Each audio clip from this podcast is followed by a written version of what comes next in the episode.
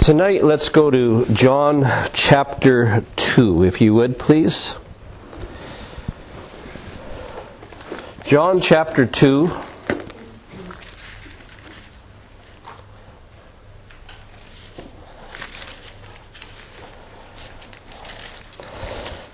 I won't read all the verses of the story. The story is chapter 2, 13 down through verse 22.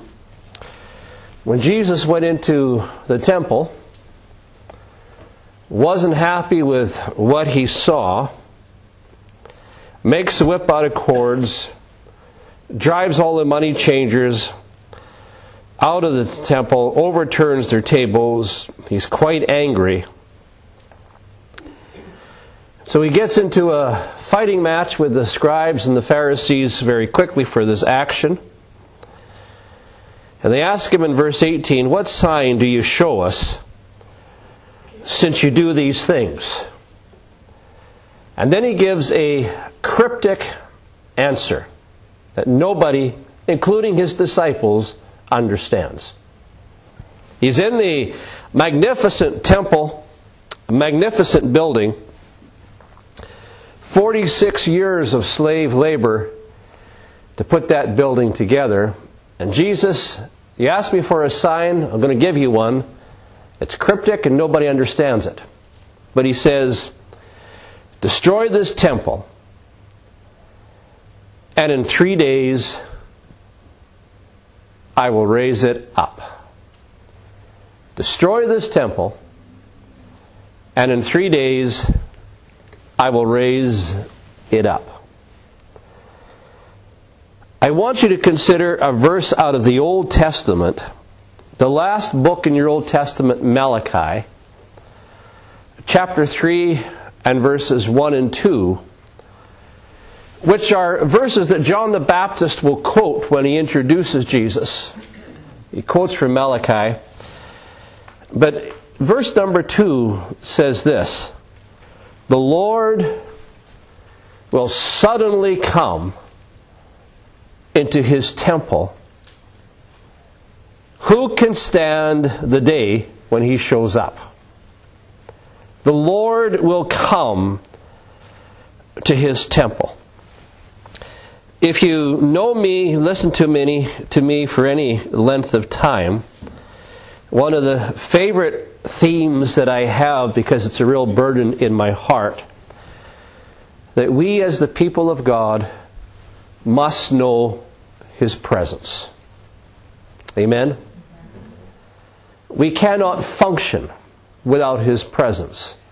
We dare not have church without His presence. We dare not move without His presence.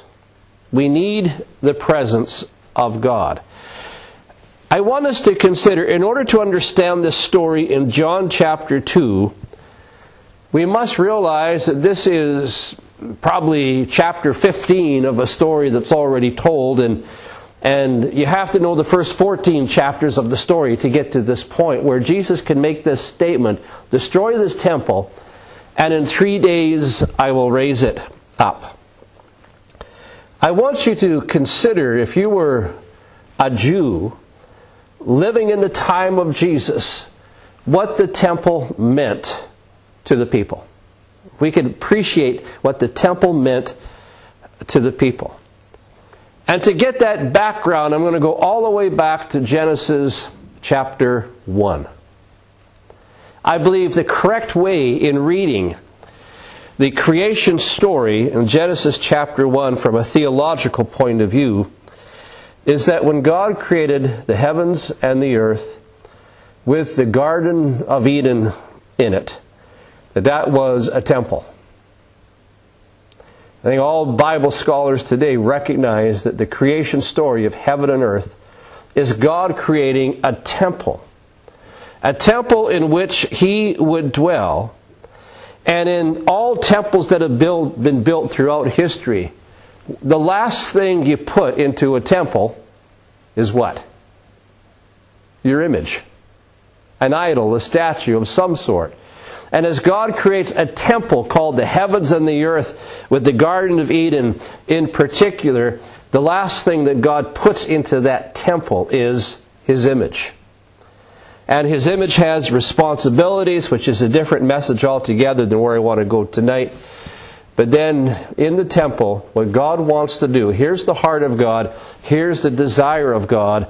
God wants to create a temple so that He can dwell in the midst of His people.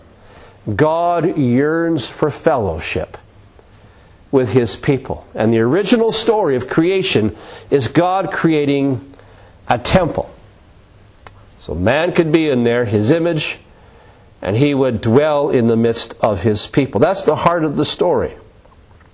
But as we're going to take a quick run through the Old Testament story here, we discover that, that even though that's the desire of God, that's the heart of the story, it is spoiled. God's image bearing people are rebellious. A consistent story through the entire Old Testament. God's image bearing people are rebellious. Sin takes over the story.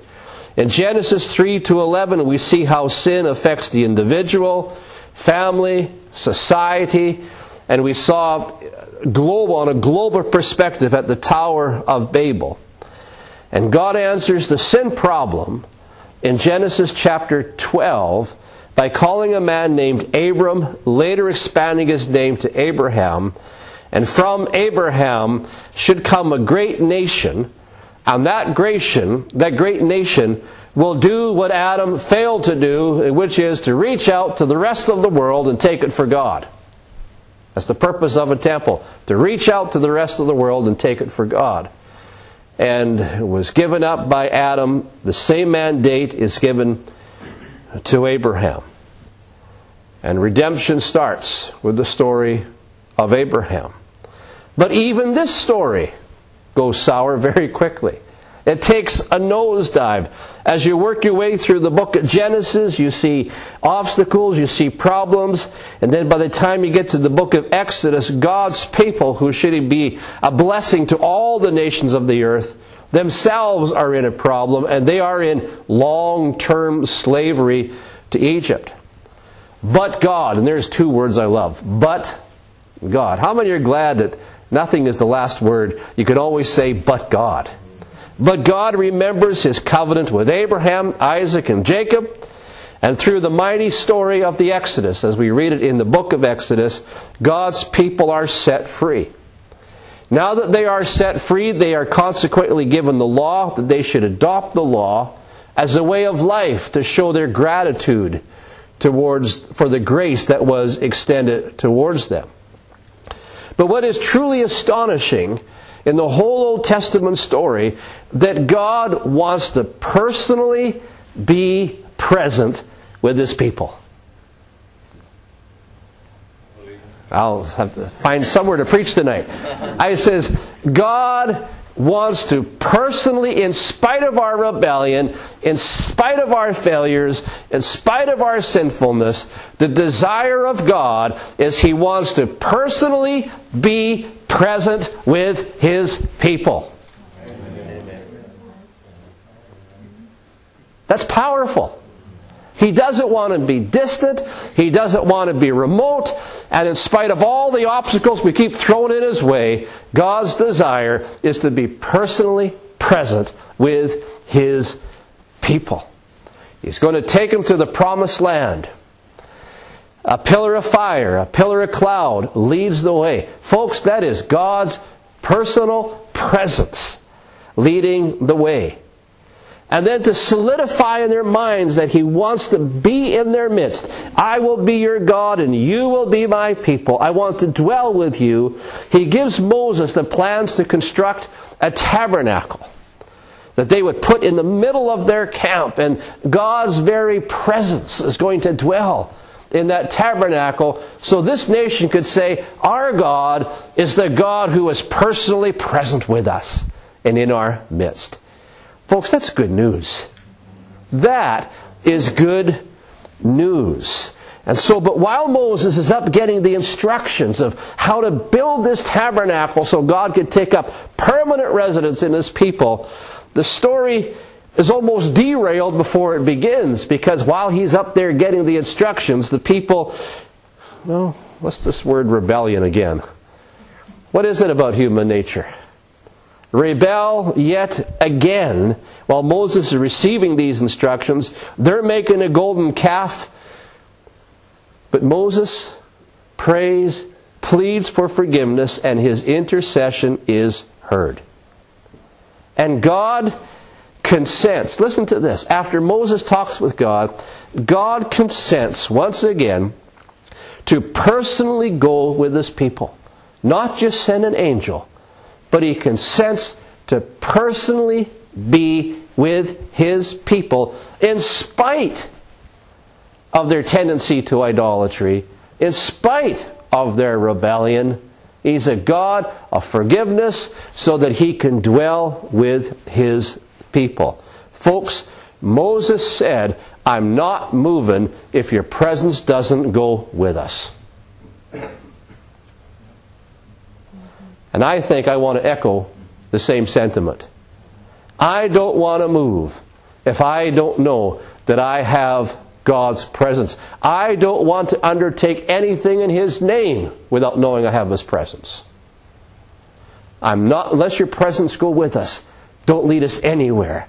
Now, once the tabernacle is finally constructed at the end of the book of Exodus, look what happens. And I want you to catch this. At Exodus chapter 40, and read it with me. At the end of the book of Exodus, when they're finished constructing the tabernacle, look what happens. Look what happens. Well, verse, the end of verse number 33 has this sentence. So Moses finished the work. Verse 34, and what happens? What happens? It says, Then the cloud covered the tabernacle of meeting, and the glory of the Lord filled the tabernacle, and even Moses, now that word even I put in there, but I'm saying even Moses himself, even Moses was not able to enter the tabernacle of meeting because the cloud rested above it and the glory of the Lord filled the tabernacle. Isn't that amazing? God forgave his people and then moves to dwell in the midst of his people in such an overwhelming, powerful, dramatic way that the presence of God was gloriously manifest in such thickness that nobody on that dedication day could even enter in because the power and the presence of God was so overwhelming that not even Moses could enter in. Any takers? Have you been in meetings like that? Have you been in meetings where the presence of God was so thick and so powerful I've been in meetings where nobody ever wanted to go home. Well past midnight. Nobody wanted to leave because the presence of God was so thick and so powerful in the room, in the meeting. Folks, I want to see that. I'll say it again. Folks, I want to see that the power of God. There is this repeatable, observable pattern all through the Old Testament. God intends to live amongst His people. But people have this habit of rebellion. But in spite of the rebellion, because God so desires to be with his people, he forgives and he responds in grace so that he can fulfill his desire to dwell in the midst of his people, so he could say, I'll be your God and you will be my people. I want to dwell in the midst of you. And that's what the temple is all about. Now you can see that this larger picture from the temple of the Garden of Eden to the temple built uh, by Moses. You could see that picture, but magnify that picture over and over and over, and you got a story, storyline of the whole Bible. When you get to the end of your Bible in Revelation 21, 22, the new heavens and the new earth, and can anybody tell me what it's like or what it is? That new creation, and at the end of your Bible, there's a temple. And God has taken up residence in the new heavens and the new earth. It's just a temple. So I guess I could call the Bible, instead of calling it the Holy Bible, maybe I'll call it from temple to temple. Because that's the theme. It's God's desire to dwell with His people. That's one of the grand themes of the Scripture. God wants to dwell with His people. But even with the glory showing in the tabernacle of Moses here in time, God's people prove because they have uncircumcised hearts, still rebellious, and they cannot be the obedient people of God, and they continually sin. When David becomes king, he sees the disaster of the people of God, and he sees how the Ark of the Covenant is removed far from the, the tabernacle of Moses. So he sets up a new temple, a new tabernacle, the tabernacle of David, it's called, on Mount Zion. And when they worship the Lord on Mount Zion, folks, the tabernacle of David, there was glory. One thing have I desired to dwell in that place, to behold the beauty of the Lord, that I might see out here in the wilderness the glory that I'm so accustomed to seeing in the sanctuary. And there was the, the presence of God that David coveted and lived for. When David passes on, he, he gives instructions to his son Solomon to build another temple. You should have been there to see this temple, Solomon's temple. It was so big, so huge, so much silver, so much gold, so much precious stones. It was, I mean, to read the, through its construction, it was phenomenally, amazingly huge project, massive thing. And he dedicates it to the Lord. And you know what happens when he dedicates it to the Lord? You know what happens? It says fire fell from heaven. They didn't have to light the altar. God himself did it. Anybody want God to light our hearts up a bit? Not just a bit, but consume us. Fire fell from heaven. And then when they were going to dedicate this temple, the Ark of the Covenant was brought into the Holy of Holies in Solomon's temple. And they had 120 priests and Levites who began to sing in unison. And they began to play the trumpet, saying, Praise the Lord, for he is good, and his mercy endures forever. And as they get dedicated the temple, folks, guess what happened? Second Chronicles 5. Look what happened when they dedicated the temple. Second Chronicles chapter 5.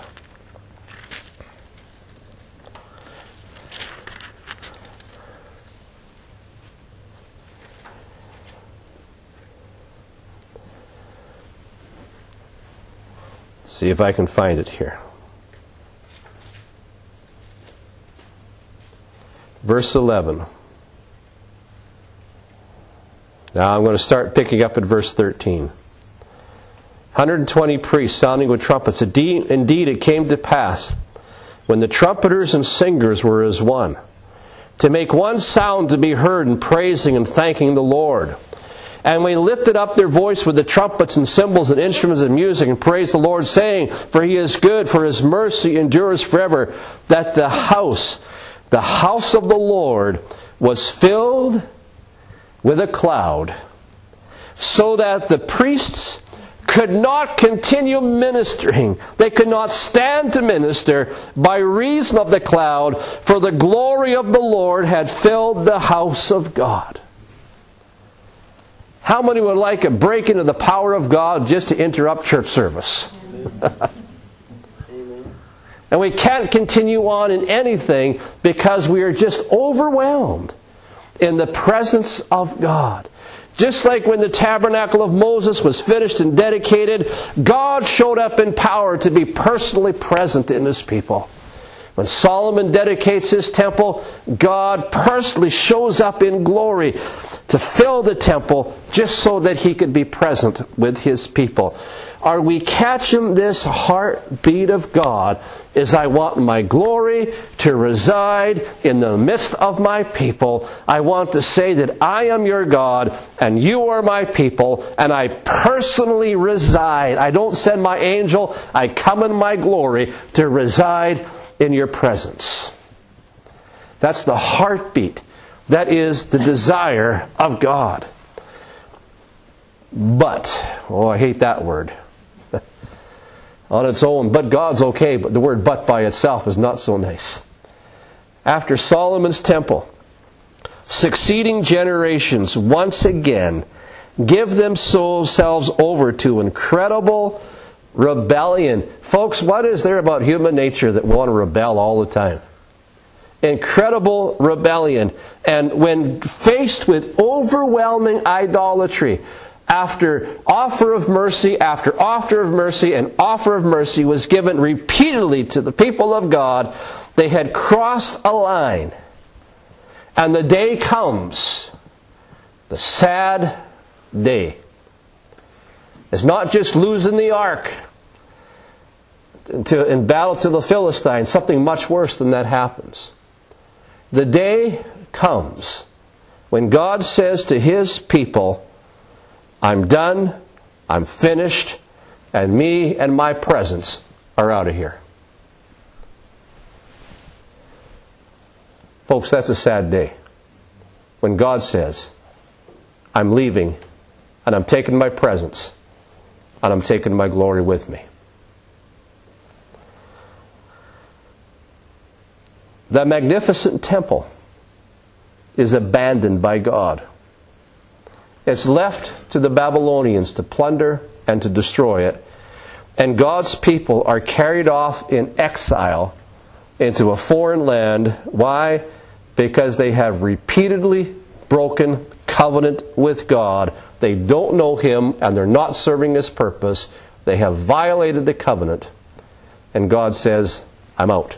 I'm gone. There is a terrible sense in the nation, in the people of God, that God has abandoned them and they're not sure He will ever come back a horrible sense. And it's to this theme that some of the prophets in the Old Testament speak to that theme. Ezekiel is one of the prophets that spoke to that theme. And Ezekiel is one of these people who has been carried away into Babylonian captivity. He's not even in the promised land, but he's a prophet, he's a priest, he's in exile, and he's by a river named Chebar River. And while he is there, God visits him and starts to give him visions. And in vision form, he explains to Ezekiel what has happened and why it has happened. In the opening chapters of Ezekiel, well, he gets spectacular revelations. Ezekiel is allowed to, allowed to see the glory of God. You look at those, read those visions of Ezekiel, and he sees a throne. He sees the glory. He sees wheels in the middle of wheels. He sees consuming fire. He sees lightnings, uh, the cherubim, the brightness, the whirlwinds. This is the glory of God that is being revealed to Ezekiel, this glory that Israel has forfeited by continuously breaking covenant with the people, with, with, with God. Ezekiel sees the presence of God. That same presence that had been with Israel through the ages. That same presence that had marched with his people through the, the wilderness. That same presence that hovered above them in the pillar of cloud and the pillar of fire. That same presence that divided the Red Sea. That same presence of God that divided the Jordan River. That same presence that conquered the Canaanite nations. That same presence that put King David on the throne. That same presence that exalted Solomon in all of his glory. That same presence by which Elisha and Elijah did miracles. That same presence that was with the people of God Ezekiel saw it. Majestic, powerful form. But the sad thing that Ezekiel sees is the Spirit takes him to see the rebellion of the people and the rebellion of the leaders. And in chapters 9, 10, and 11 of Ezekiel, Ezekiel is allowed to see the moment. This is horrible. He's allowed to see the moment when God says, I'm out. And in chapters 9, 10, and 11 of Ezekiel, slowly, it doesn't happen quickly, but slowly, the Holy Spirit, the presence of God, is almost like a, a mother bird that doesn't want to leave the nest. And, and in stages, Ezekiel watches the, the presence of God lift from the Ark of the Covenant, lift from the Holy of Holies, and, and goes and sits on the threshold, but doesn't want to go. And then it goes back to the Holy of Holies. And then, no, it goes back to the threshold again. And then, as time marches on, it's a bird that doesn't want to leave the nest.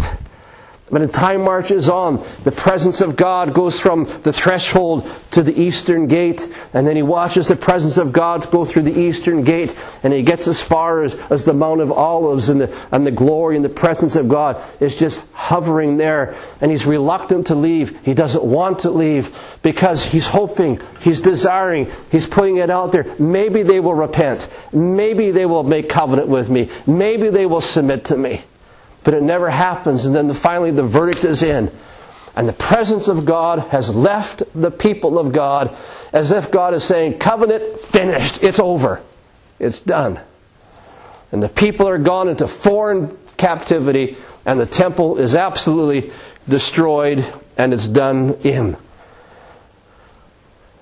My goodness, what a horrible piece of the story of Israel a horrible piece of the story of Israel. Is everything lost? But listen again to the heart of God. Listen to the heart of God. Even in the midst of judgment, there is hope. Come on now. If you want to understand what Jesus said when he said, destroy this temple and I'll build in three days, you got to understand the story of the temple. Even in the midst of judgment, there is hope. God, the way Hosea portrays him, Hosea chapter 11 and verse 8, God's in torment. When this happened, God is in absolute anguish. His heart is absolutely ripped apart. God hated the fact that the exile happened. He's not pleased about it. He hates it. And he would say like this, How can I give you up? O Ephraim? How could I hand you over, O Israel? He says, My heart recoils within me. My heart is just being ripped out of me, God says, when I see this happen. When the glory departs and you're going into exile, my heart is just ripped apart in the inside of me. My compassion grows warm and is tender. God is ripped apart by this tragedy. He doesn't take this lightly. He's torn to pieces about it. That's how Hosea represents what's going on in the heart of God at this time of history. It's clear from the prophets that Israel deserved the punishment that it got. But listen to this. It is also clear. Are you ready to shout? It is also clear that in spite of all the rebellion, God cannot easily, if ever, give up on his people. I think I will say it again because it deserves a better amen than that in spite of all the rebellion and idolatry and forsaking the covenant, God cannot easily, if ever, give up on his people. So he will once again triumph in grace so that he may personally dwell with his people even after this horrible story called the exile. Ezekiel puts it this way I will preserve them if for no other reason, but for the sake of my own holy name. And so Ezekiel is allowed to prophesy this. Just as the Spirit and the presence and the glory departed from God's people, he prophesies that one day the Spirit will return to God's people. Come on. We're setting this up for the New Testament now. There is the promise that the presence and the glory and the Spirit will once again come into a new temple. Because Ezekiel 40 to 48 begins talking about a new temple that will be built. And of course, there's lots of discussion over what that means.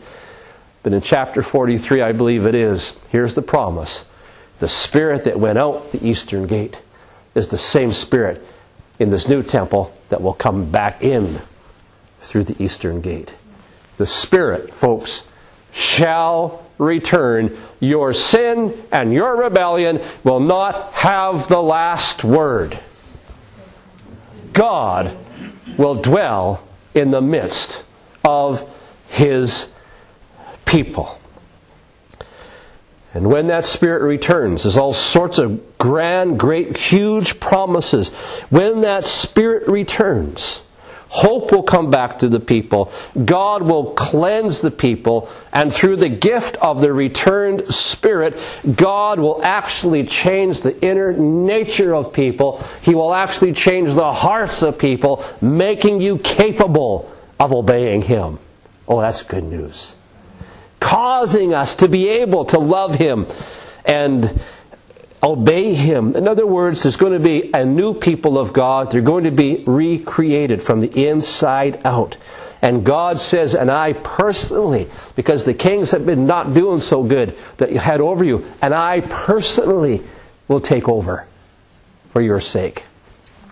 Man, this is good stuff. this is good stuff. The presence will come back. Wonderful. Well, they're in Babylonian exile hearing this. When's all this going to happen? Seven decades go by, and the Babylonian exile is over in 70 years. And by a supernatural act of God, the people, for those who have a heart to do it, are allowed to go back to the promised land. Now they're still under foreign captivity. They're still under Persian domination. They will be under Greek domination. They will be under Roman domination for centuries. But they are physically allowed, geographically allowed to go back to the promised land. And under the leadership of somebody by the name of Zerubbabel, they begin to build the new temple.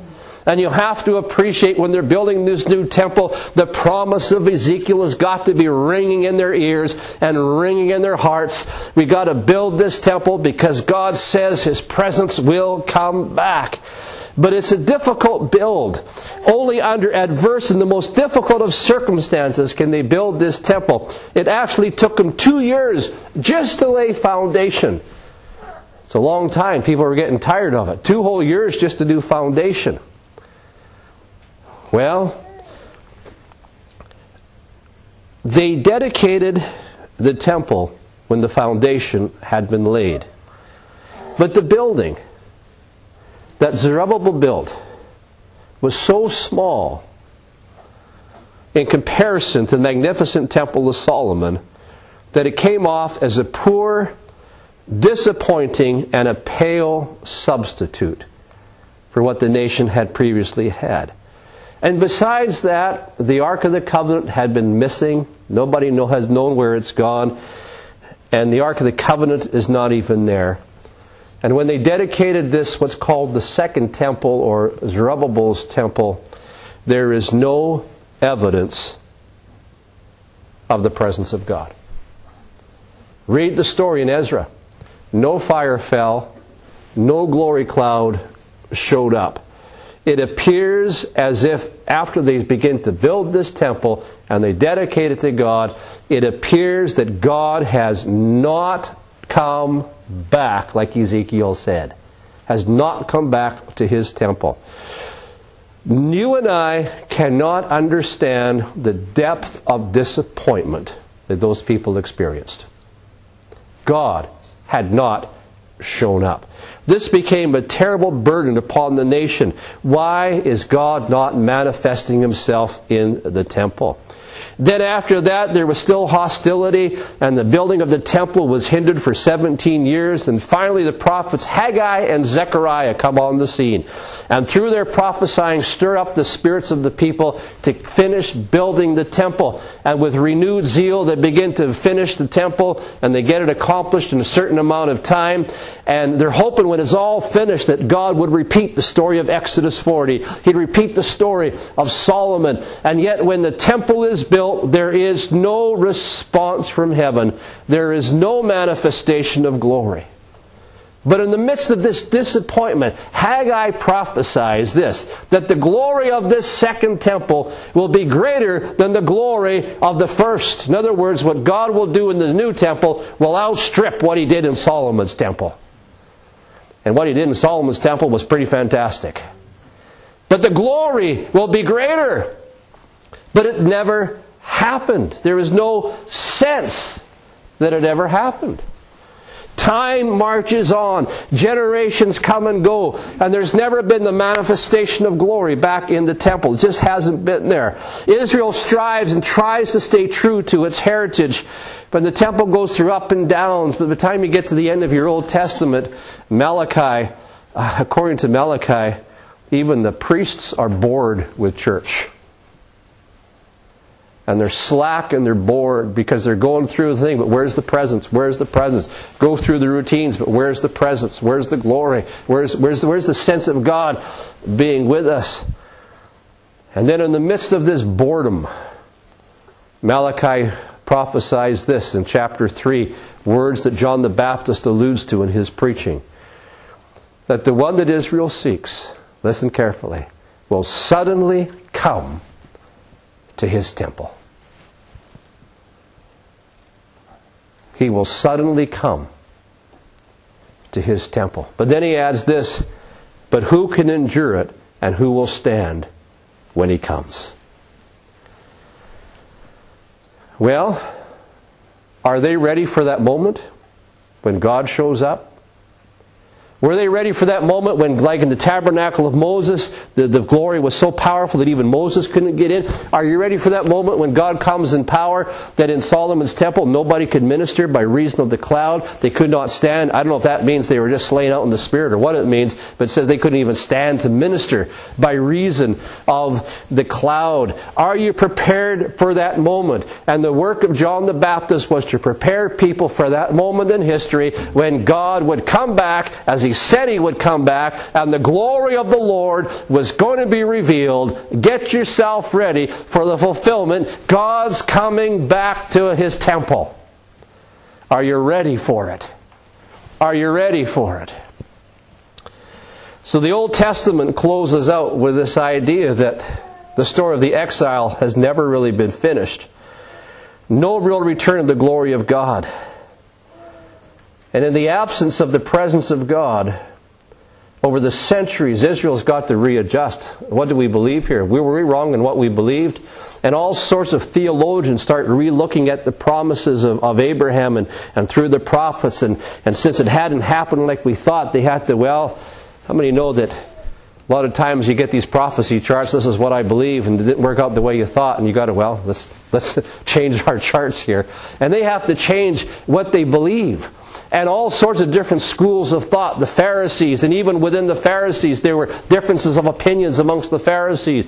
And then the Sadducees came out of that, and the Herodians came out of that, and the Essenes came out of that, and the Zealots came out of that, all with different understandings of why the presence of God had not come back to the people and what we have to do to get that presence back. And it's into that world with this constant heartache, this sorrowful nagging that God has not come back to His temple. And until He does, will we ever be free of foreign domination? When is God going to come back to His temple? Into that mindset, enter Jesus. When He walks into the temple, He's walking into a big question here. About the presence of God. You know, when he, he it's just the, the he's this mindset he's entered into this situation. Who is this Jesus that shows up? They haven't got the eyes to see, but he's the fulfillment of the fact that God is coming back to his temple. Amen.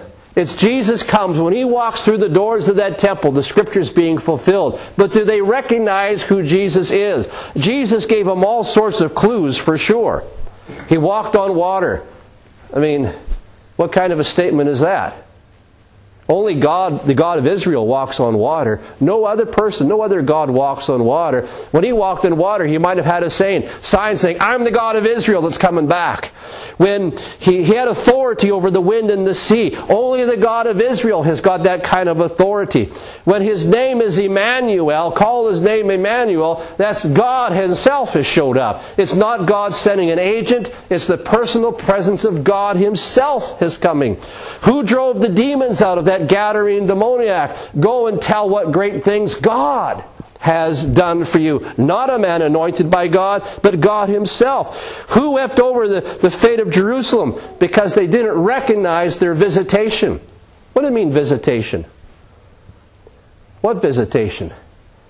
You have been crying out for centuries for God to come in His power, and here I am. And you don't receive it. You don't recognize it at all. Why did they not recognize the glory when it came? Why didn't they see the glory when Jesus turned water into wine? Why didn't they see the glory when Jesus raised Lazarus from the dead? They've cried out for this glory, and God has come back in the flesh to his temple. And when he gets into the temple, what does he find? Does he find a house of prayer for all nations? Absolutely not what he finds is a den of thieves. And he treats it appropriately. As Malachi said, who can stand in the day of his appearing? The temple, instead of being the dwelling place of God, is a symbol of rebellion once again. So, what's going to happen to that temple? It's going to be given over to destruction, which it literally happened in the year 70 AD. When the Zealots fought a war with the Romans, they hold themselves up in that temple, and the Romans, in order to get to the Zealots, took that temple apart brick by brick, just as Jesus said it would happen, and that temple was destroyed.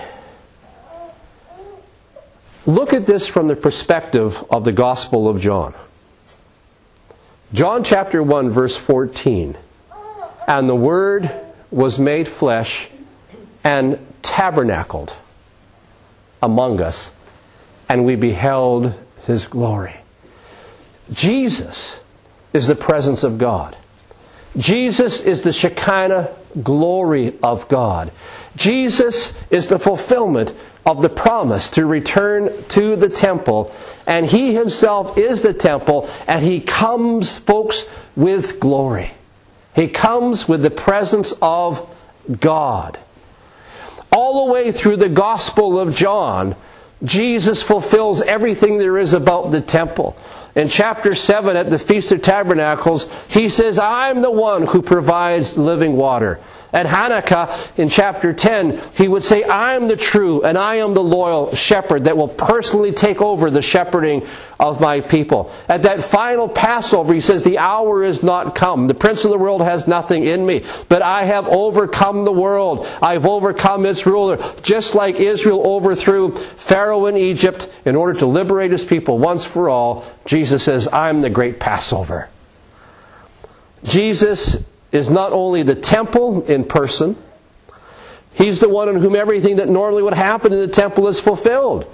Jesus is the festivals. He's the presence. He's the priesthood. He's the sacrifice. And He personally brings the presence of God. It's all manifest in Jesus. He is the temple and He is everything that is in the temple.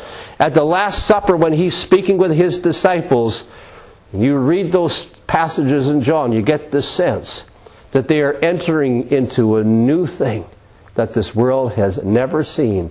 And Jesus keeps talking about, and the Spirit's coming, and the Spirit's coming, and the Spirit's coming. I'm going up after the sacrifice, and I'm sending the Spirit.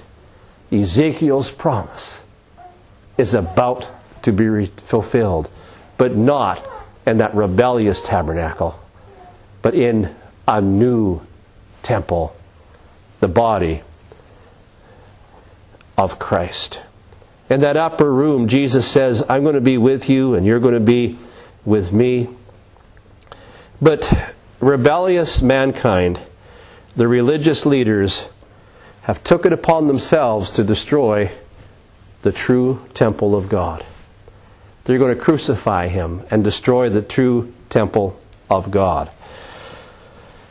They haven't got a clue what he's meaning, but Jesus says, Destroy this temple, in three days I will rebuild it. When they nailed Jesus to the cross, they destroyed the temple of God. Three days later, at the resurrection, folks, his body has taken on a new form. His body has taken on a new form, and there is a new temple.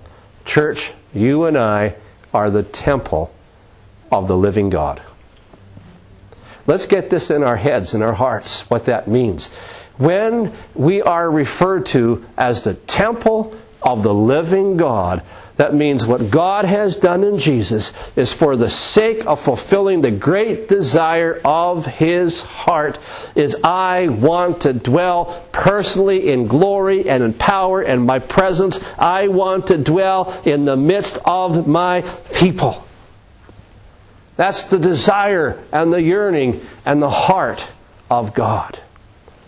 And when the Bible says, and you are the temple of the Holy Ghost, Folks, we are the recipients of Ezekiel's great promise that the Spirit is coming back.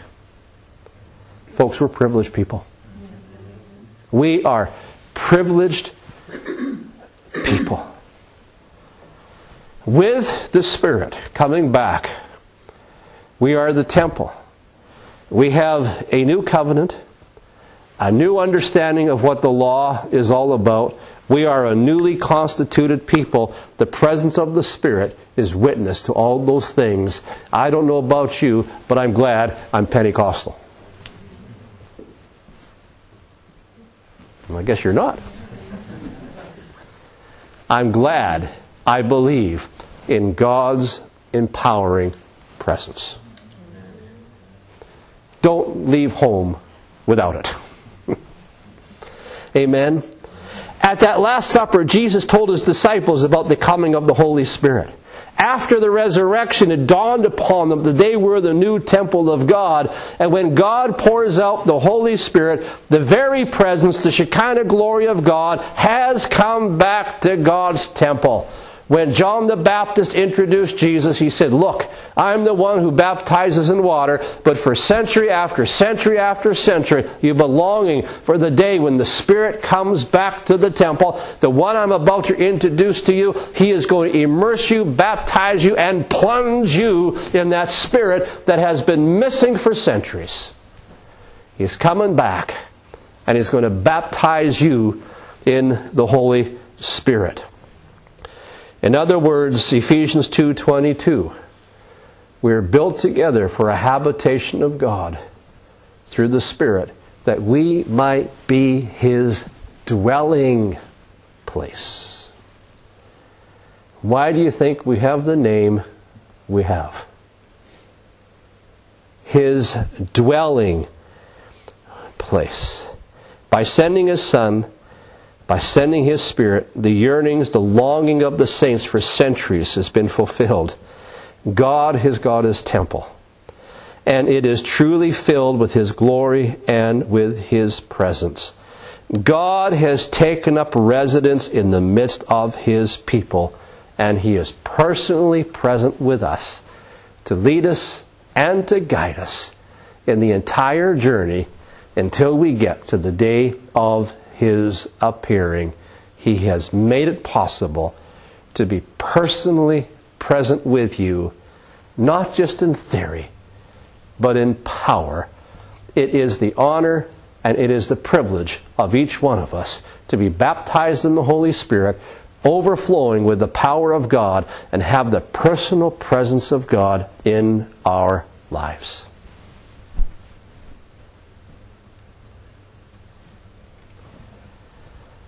Will you settle for anything less?